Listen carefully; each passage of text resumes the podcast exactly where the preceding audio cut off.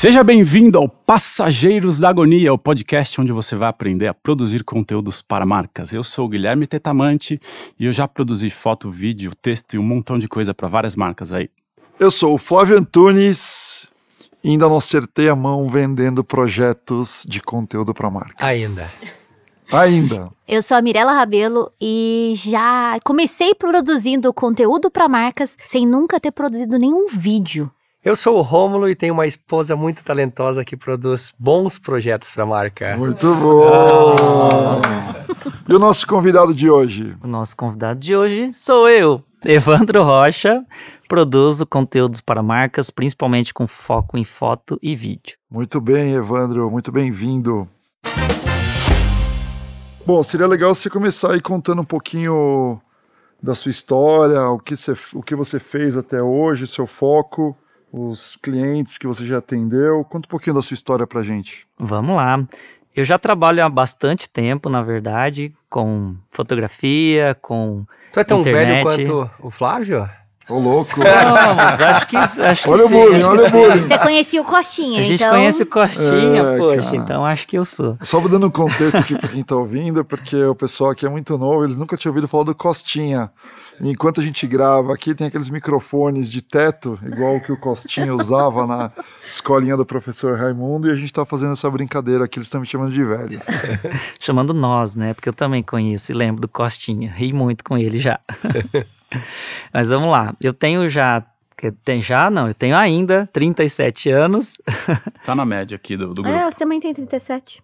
Ah, e não conhece Costinha, como não, assim? Não, conheço, pior que eu conheço. Eu conheço Costinha. Os outros participantes que vieram aqui não conheciam. Ninguém conhecia. Só de poucos, então. Mas vamos lá. A pergunta inicial aqui, com todos os convidados, você conhece o Costinha? Olha, para dar uma breve introdução, produzir conteúdos para marcas, para o criador de conteúdo, pode ser coisas muito variadas. Pode ser fotos exclusivas, que vai ser disponibilizado tanto nas suas redes sociais, mas também pode ser conteúdo exclusivo que vai ser entregue para a marca utilizar, ou nas redes sociais, ou material impresso, ou para TV. Para quem é produtor de conteúdo de blog, pode produzir textos específicos para marcas, tanto para hospedar isso dentro do blog pessoal da pessoa, né?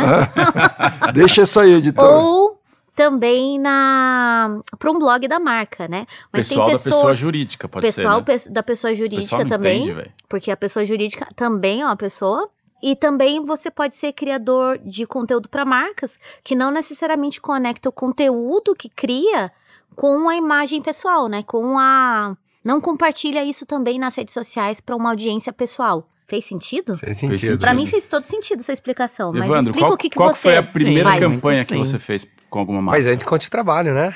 Deixa ele terminar de contar o trabalho dele, a história aí. Conta mais, Evandro. Então vamos lá, deixa eu voltar aqui na experiência. Então, desses 37 anos que eu tenho aí de vida, eu dediquei uns 17 à produção de conteúdo. E como lá no início da carreira eu tinha um blog próprio, eu escrevia para esse meu blog em 2004, 2005, e isso tinha uma boa indexação no Google e tal. Eu estava fazendo inbound marketing sem mesmo saber que esse termo existia na época. E a primeira marca que me procurou foi a Canon. E foi um momento muito interessante, não só para minha carreira, mas para a fotografia e para o vídeo principalmente, porque foi no lançamento da Canon 5D Mark II, que foi uma revolução no vídeo. Foi quando os pequenos produtores tiveram condições de fazer um conteúdo muito legal, com uma qualidade muito boa, usando uma câmera fotográfica. E aí eu me lembro que eu fui dar uma palestra no Photo Image Brasil.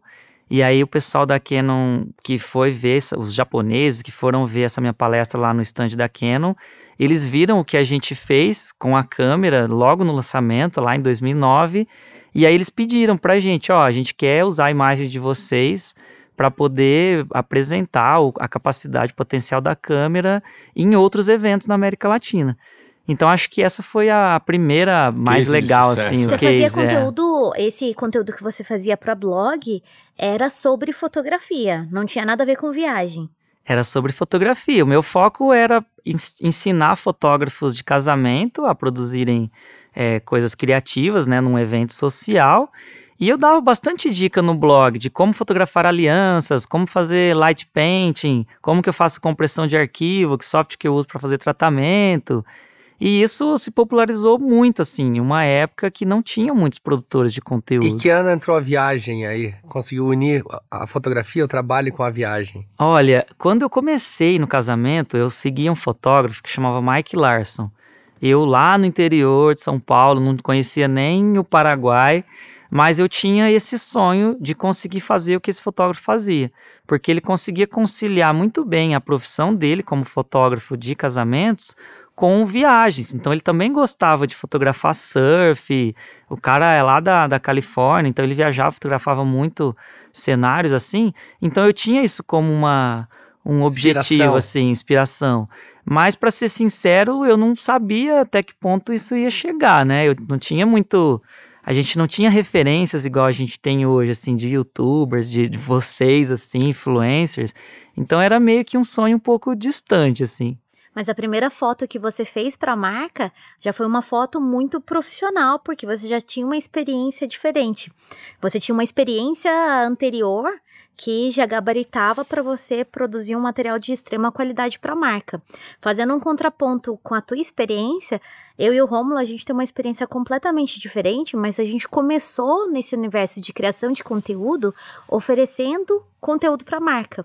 Mas até então, a gente nunca tinha fotografado nada para nenhuma marca, a gente não tinha o hábito de fotografar nossas viagens ou nada parecido, e a gente conseguiu vender um projeto. Agora que eu tô pensando, a minha primeira parceria também teve a relação com a fotografia. Foi? Depois eu conto, fala aí que depois eu conto. E, por exemplo, a gente que tinha a vontade de fazer uma viagem de volta ao mundo, só que a gente não queria gastar as nossas reservas, e com isso a gente começou a olhar as redes sociais das empresas e via que era muito conteúdo...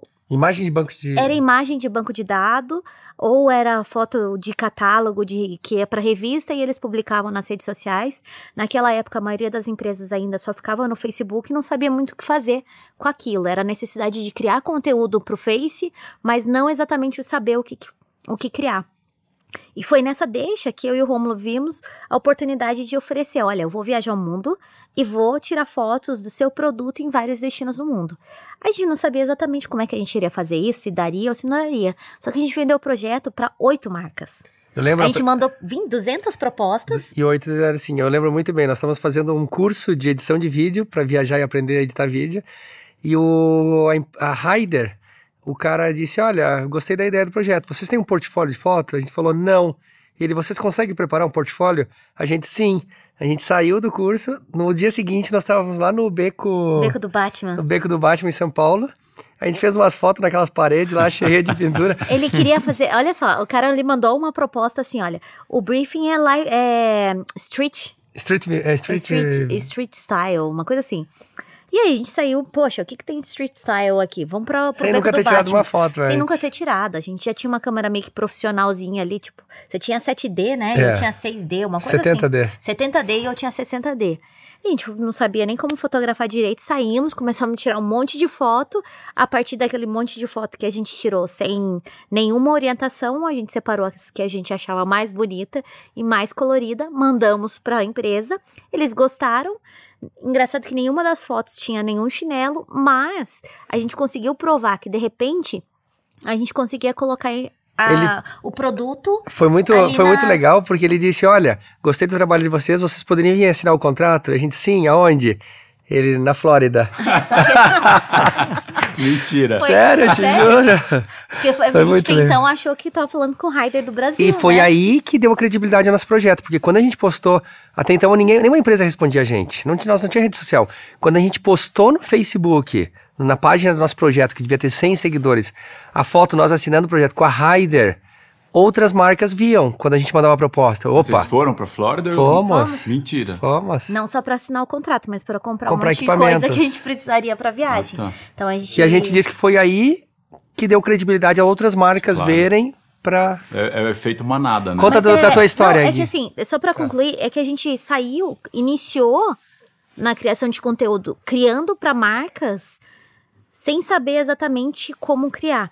É claro que hoje, na produção de conteúdo, primeiro que existem equipamentos muito melhores, existem aplicativos para fazer vídeos com muito mais rapidez e simplicidade hoje. Você consegue criar um conteúdo muito bacana para postar no Stories e vender isso para a marca que a gente tinha antigamente. E as marcas, eu acho que elas não aceitam tanto amadorismo como aceitavam antes. Mas que existe espaço, né? Existe Sim. espaço para tentativa, para oferecer. E as marcas cada vez estão mais abertas a tipo, poxa, vamos tentar uma coisa diferente. Sim. E foi por isso que a gente conseguiu iniciar. Quando eu parti para minha volta ao mundo, o blog já tinha uns 50 posts, né? Porque eu comecei a escrever sobre planejamento da viagem ali. E fui primeiro para San Diego, fiquei uns meses na Califórnia estudando inglês, depois fui para o Havaí, fiquei um mês, e aí meu próximo país foi Fiji. E aí tinha uma amiga minha que tinha uma indicação de um resort, ela falou, pô, fica nesse resort. E eu achei super legal o conceito deles, e falei, pô, vou tentar pedir uma parceria. Aí mandei um e-mail pro cara, pedi a parceria, o site era pequeno ainda, tinha redes sociais, o Instagram... Não tinha, nem sei se em 2011 já tinha o Instagram. Não, acho que não. Acho que foi começo de 2012. O Facebook eu tinha a fanpage, só que eu usava o meu perfil pessoal porque tinha mais gente. E aí eu fiz a proposta pro cara, pô, quero ficar alguns dias aí e tal. E aí eu ofereci um pacote de fotografia, porque eu vi que as fotos do Booking, do próprio site do cara não eram tão boas. E eu já tava ali começando a brincar com fotografia, eu falei, pô... Além da divulgação no blog e tal, nas redes sociais, que eram poucas, eu também te ofereço um pacote de fotografias do resort. E o cara aceitou e, ao invés de ficar 5 noites, eu fiquei 15. E o cara ficou super feliz, assim. Até hoje, esse post me rende programa de afiliado, porque o lugar é muito legal e a galera clica lá e compra o hotel. Eu acho que e começou com a fotografia, né? Eu acho que o que você falou é uma coisa muito interessante, que é essa questão de você, às vezes, ter mais a oferecer do que não só a tua audiência, né?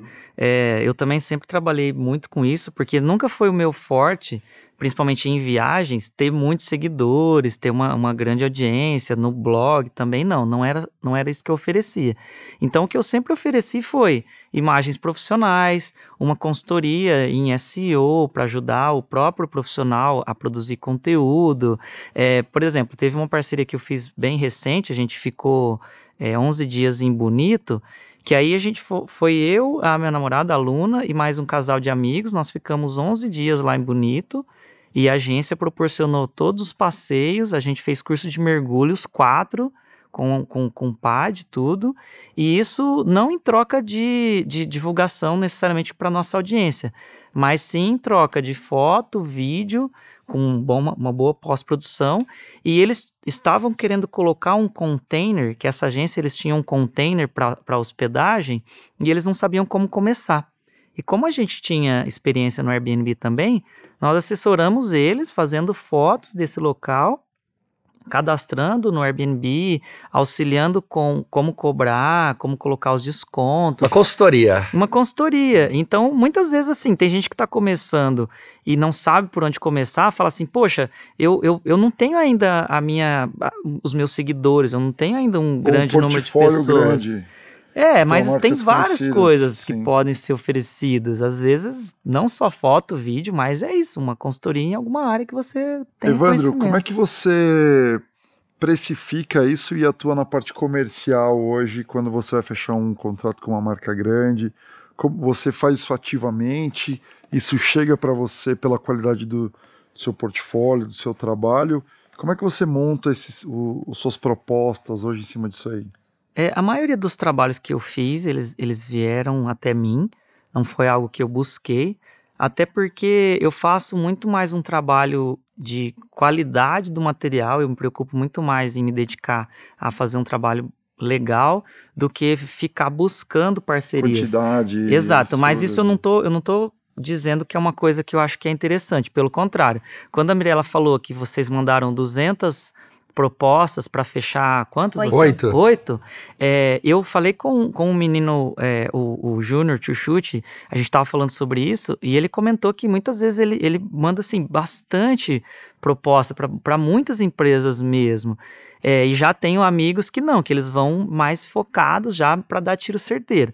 Então, eu acho que é legal ter as pessoas ouvirem esses relatos, assim, que muitas vezes você não vai tentar 1, 2, 3, 4, 5, 10 vezes e vai dar certo. Então, no meu caso, eu quero até trabalhar mais com quantidade, né? Acho que dá para tentar isso. Mas sempre eu fui pro lado da qualidade e as empresas que me procuravam. Então, com isso, eu consigo ter eu consigo me posicionar de uma maneira um pouco melhor, assim, né? No sentido de não aceitar qualquer proposta. Então, assim... Você acha que isso te valorizou, esse seu posicionamento?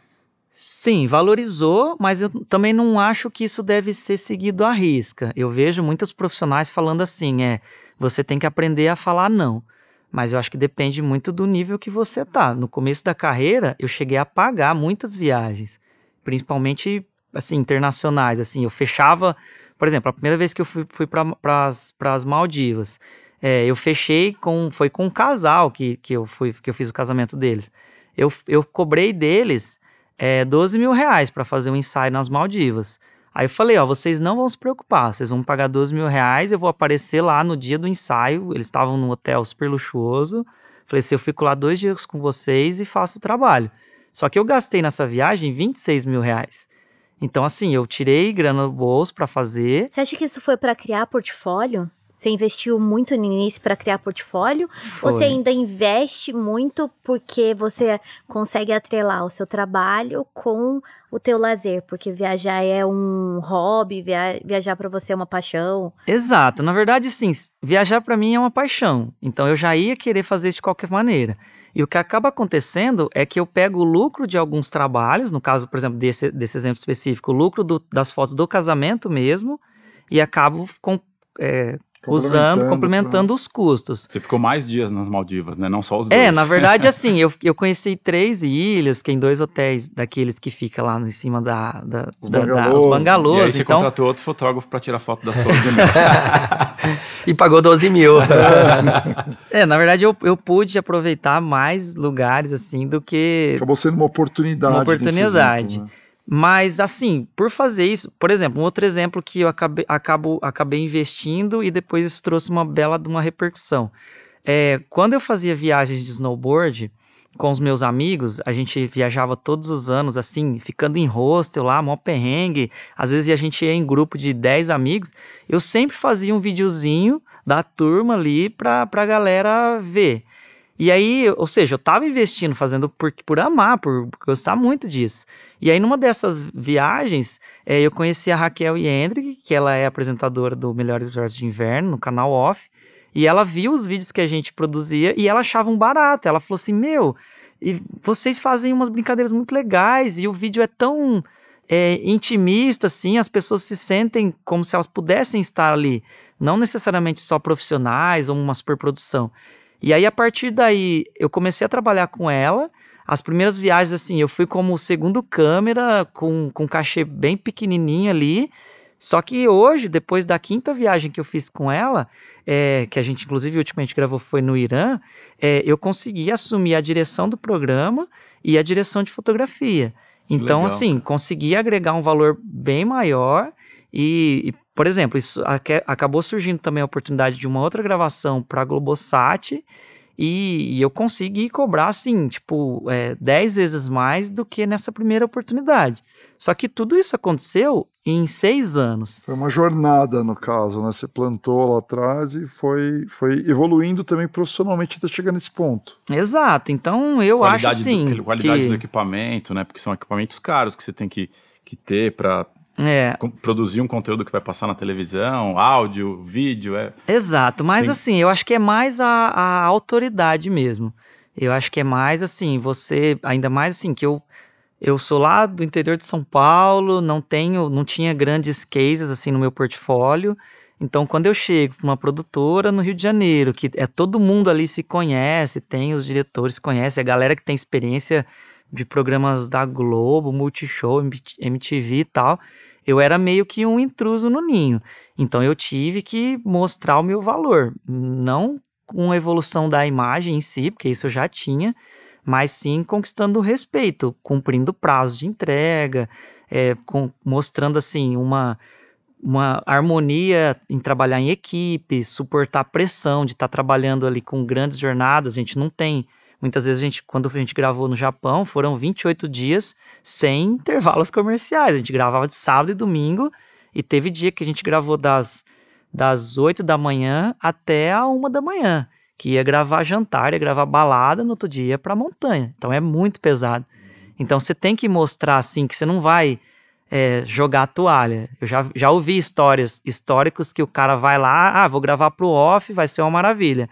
Aí no terceiro dia de gravação, o cara fala, tô indo embora. Cara, eu tive a oportunidade eu fui convidado para apresentar um programa que apareceu na TV Cultura, agora tá aparecendo no Travel Box Brasil. E aí teve a viagem, foram 3 viagens de segunda a sexta. E na última viagem, faltou pauta, a gente não conseguiu gravar com tudo, com todos os personagens, né? E aí a gente teve que adicionar uma diária, ficar no sábado, e um dos cinegrafistas foi embora, não aceitou ficar, sabe? Mesmo a produtora pagando o cara mais, então, tipo, o cara não demonstrou profissionalismo naquele momento, né? Porque ele deixou a equipe na mão ali. Uma pergunta, você acha que vocês estão contando casos de produção de conteúdo para TV, e que eu acho que é cada vez mais próximo da realidade que a gente vive. Afinal, canais de TV estão buscando produtores de conteúdo da internet para levar para a TV, justamente para levar também essa audiência. A minha pergunta é mais em relação à estética. Em fotografia, eu vejo que o nível estético do material que é entregue tanto para o digital, para marcas, é muito elevado. Enquanto o vídeo, existe uma aceitação que criadores de vídeo que têm uma influência grande, eles não são pressionados a produzir um conteúdo de tanta qualidade, porque a influência dele para o canal da marca, para a rede social da marca, basta, não precisa ser uma superprodução. Como é que você vê esse mercado? Você acha que cada vez mais a parte estética, entregar fotos e vídeos muito bonitos, vai ser importante, ou isso não é tão relevante no mercado digital? Eu acho que não é tão relevante, não só no mercado digital, quanto no mercado televisivo. E eu acho até que as marcas, elas aceitam essa produção mais informal, não só por estar arrastando a audiência. Foi exatamente o feedback que a Raquel deu para mim dos nossos vídeos.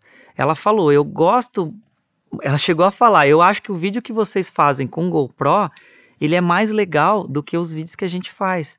Porque, na verdade, dependendo do projeto, dependendo da proposta do programa, seja para TV ou para internet, o objetivo não é fazer uma produção cinematográfica, fazer um documentário cultural, mostrando através da arte do cinema, emocionar as pessoas, né? Igual uma série da Netflix. Muitas vezes o programa ele tem o objetivo de aproximar as pessoas daquela outra realidade, seja um país diferente, uma cultura diferente, um esporte diferente. Então, esse tipo de produção é menos profissional, muitas vezes tremido, feito com handcam, ou às vezes até com celular, ele traz essa proximidade, faz com que a pessoa ela consiga se projetar para aquele ambiente e ela consiga se imaginar fazendo aquilo. Eu acho que na história a gente teve um exemplo disso que aconteceu com o cinema, que foi o filme A Bruxa de Blair. Não sei se... Pra quem lembra do Costinha, nossa, talvez... Gente, eu me lembro desse filme que eu fui assistindo, eu morava lá no interior ainda, eu sou do sul de Minas.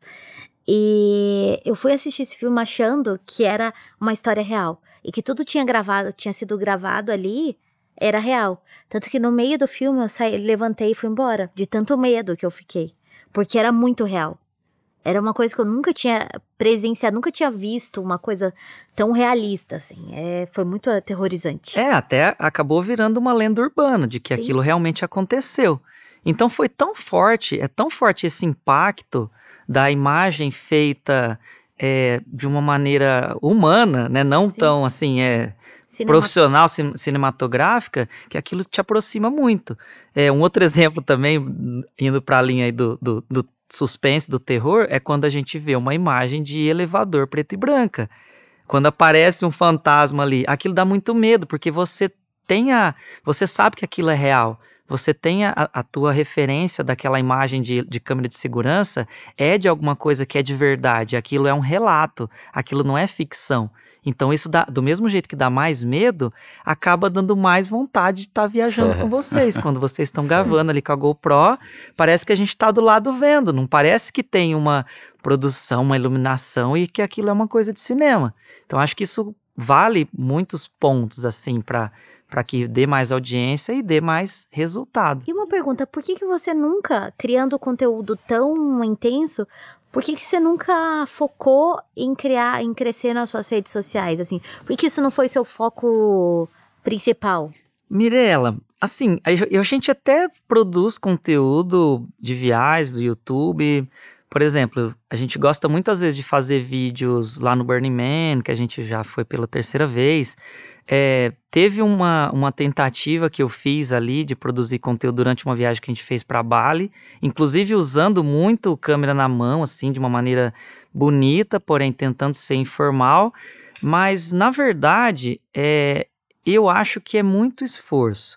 Eu acho assim, eu percebo que tem tanta gente investindo nesse foco de ter resultado somente com a audiência para monetizar, que eu, na minha opinião, eu acho que é onde está todo mundo querendo roer o mesmo osso. E eu enxergo uma série de oportunidades que não estão sendo exploradas por um outro lado.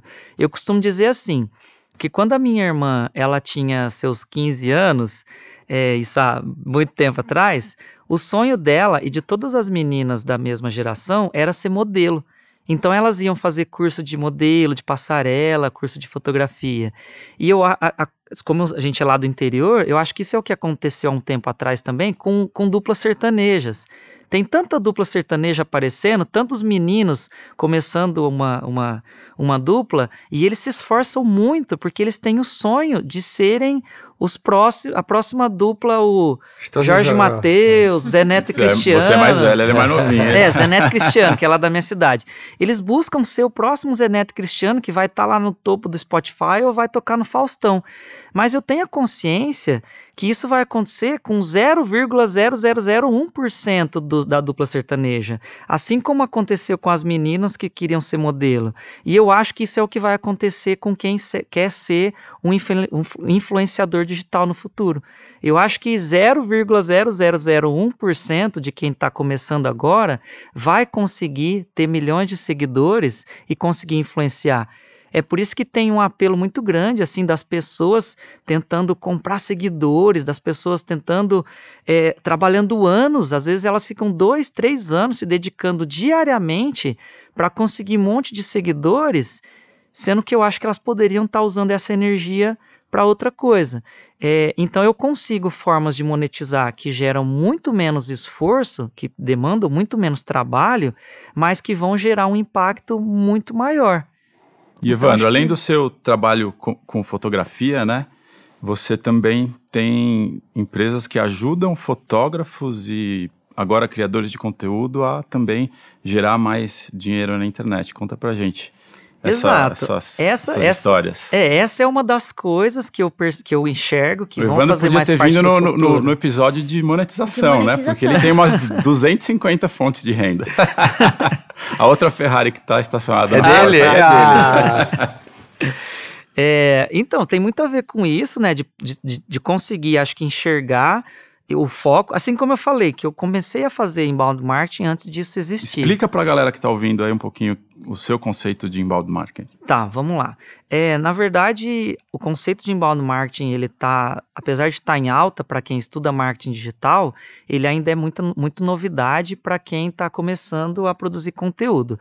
Mas na minha opinião, é o que é mais eficiente. O inbound marketing trata de você produzir conteúdo, entregar conteúdo gratuito para que as pessoas elas consumam esse conteúdo e se apaixonem mais, você tem acesso a mais pessoas, seja com um blog e até usando a influência de redes sociais, de Facebook, de YouTube para direcionar para esse teu conteúdo.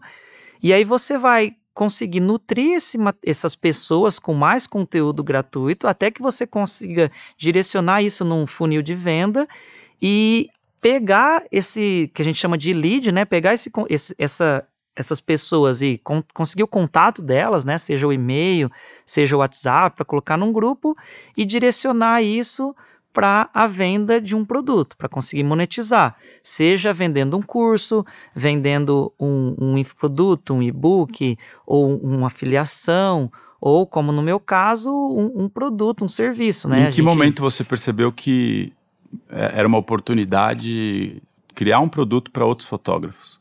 Isso aconteceu em 2009, porque sem querer, sem ter essa intenção, eu produzia conteúdo para o meu blog para fotógrafos, ou seja, eu estava ensinando os meus concorrentes a melhorarem o trabalho deles. Mas também estava criando a sua autoridade nesse nicho. Exato, mas foi sem querer, eu fazia isso de coração mesmo, eu nunca me incomodei de passar conteúdo. Mas eu acho que todos nós passamos por isso, assim, de a gente faz, quando vê, puta, deu certo...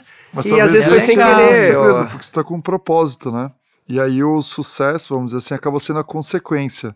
Talvez quem só busque pelo... Sem querer eu não digo, só que às vezes... como não digo assim. Tá? O que eu quis dizer é, quem olha só pela grana, talvez não, o caminho não enxergue, vamos dizer assim, a maneira correta de chegar no sucesso, né? Porque não tem o propósito.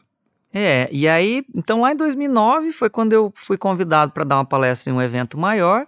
que aí eu fazia sites para alguns amigos, fotógrafos, aí eu falei, não, eu preciso então tornar isso mais escalável e apresentei essa proposta para aquelas 600 pessoas.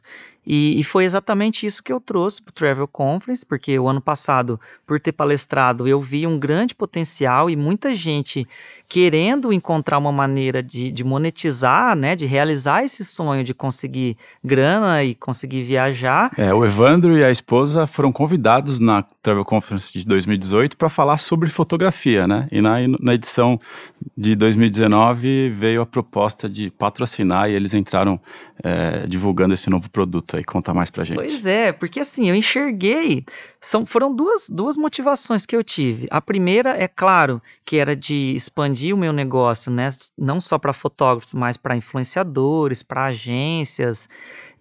Mas a outra oportunidade que eu vi era de realmente fazer com que o mercado cresça.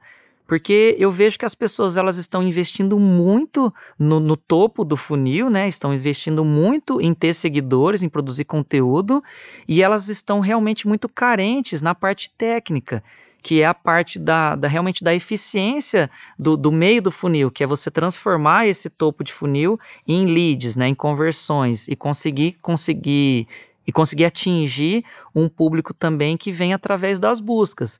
Então, assim, é um trabalho de formiguinha você conseguir conquistar o teu público e direcionar ele para o teu cupom de afiliados. É muito difícil você direcionar isso, assim, falando só com a tua audiência. Eu acredito que usando o que o Gui, o Flávio, o Edu do Dublin, como é que é o cara do New York? O Fábio. O Fabinho do Dicas Nova York. O Fábio do Dicas Nova York. Eu acho que a galera precisa entender que a maior parte da monetização, ela vem através das conversões do blog. E não vem através do arraste aqui do Instagram. No caso dos programas de afiliado, né? Isso, no caso dos programas de afiliado. Mas mesmo no meu caso, na venda das minhas soluções, ou muitas vezes, para quem às vezes vende um curso online, eu acho que você precisa ter a tua casa bem estruturada para você conseguir oferecer e divulgar e monetizar o teu produto sem necessariamente depender somente das redes sociais, principalmente de uma ou duas redes sociais. E aproveitando o assunto, se você quer conhecer mais sobre monetização e como ganhar dinheiro com seus projetos na internet, conheça o nosso parceiro que patrocina esse podcast e também a Travel Conference, parceirospromo.com.br. O que eles têm lá, Gui? Eles têm duas soluções, que uma delas é o segurospromo.com.br, que é um site de comparativo de seguros de viagem. Então você busca lá a data da sua viagem e o destino e ele te oferece as melhores opções para contratar o seu seguro de viagem. E tem também passagens promo, onde você pode encontrar as melhores ofertas de passagens aéreas. E é claro que isso não é só para quem quer monetizar através de programas de afiliados, mas você que também está programando uma viagem, você pode contratar e encontrar as melhores ofertas de seguro e passagens através do site passagenspromo.com.br e segurospromo.com.br. E além disso, também existe a comunidade Parceiros Promo, onde eles ensinam a como a gente pode criar mais conteúdo, né, com inbound marketing para, além de captar os leads de topo de funil, também converter mais em vendas. Evandro, muitíssimo obrigado pela sua presença aqui no nosso episódio. Se alguém precisar contratar um site, como é que eles vão contratar o teu site, tua solução? Pois é, então para quem quiser aproveitar, né, essas oportunidades do mercado para fazer essa monetização usando esses cupons de afiliado, a nossa proposta é fazer blog através da Uli. Então o nosso site é ulisite.com e ali a gente consegue criar um blog do zero a partir do conteúdo que o produtor já tem nas redes sociais. É realmente incrível, assim, em 3 minutos a gente consegue criar um blog já com conteúdo. E a gente também otimiza blogs já existentes que muitas vezes não estão tendo o resultado desejado. Então, a gente ajuda lá a avaliar o site no SEMrush, ver o que não está funcionando bem e a gente consegue otimizar o blog para que realmente as pessoas, os produtores de conteúdo, consigam aumentar a sua monetização. Então, é ulisite.com. Então, Evandro, deu para ver que não tem desculpa, né? Quem quer trabalhar e ganhar dinheiro, existem aí muitas oportunidades. Eu acho que o Evandro é um dos primeiros a monetizar com esse podcast, porque só nessa oferta aí eu já vou contratar o serviço. É. Ô, Evandro, quem quiser conhecer mais do seu trabalho fotográfico, como é que faz para encontrar aí suas redes sociais? Conta pra gente. Tem o meu Instagram, Evandro Rocha, tem também o meu site, evandrorocha.com.br. Lá, e tem no YouTube. O YouTube eu tô como Evandro Foto. Agora me diz uma coisa, você quer crescer nas redes sociais ou prefere continuar criando conteúdo? Eu prefiro continuar criando conteúdo. Mas vai lá e segue o canal dele. Se você gostou desse podcast, compartilhe com os amigos, com a família, com outros produtores de conteúdo e acesse nossos outros episódios em travelconference.com.br/podcast. E lembre-se de compartilhar sua opinião a respeito do episódio de hoje no Instagram da Travel Conference, @Travel Conference. Esperamos vocês por lá. Até a próxima. Valeu, Evandro. Valeu, gente. Nos vemos no Travel Conference.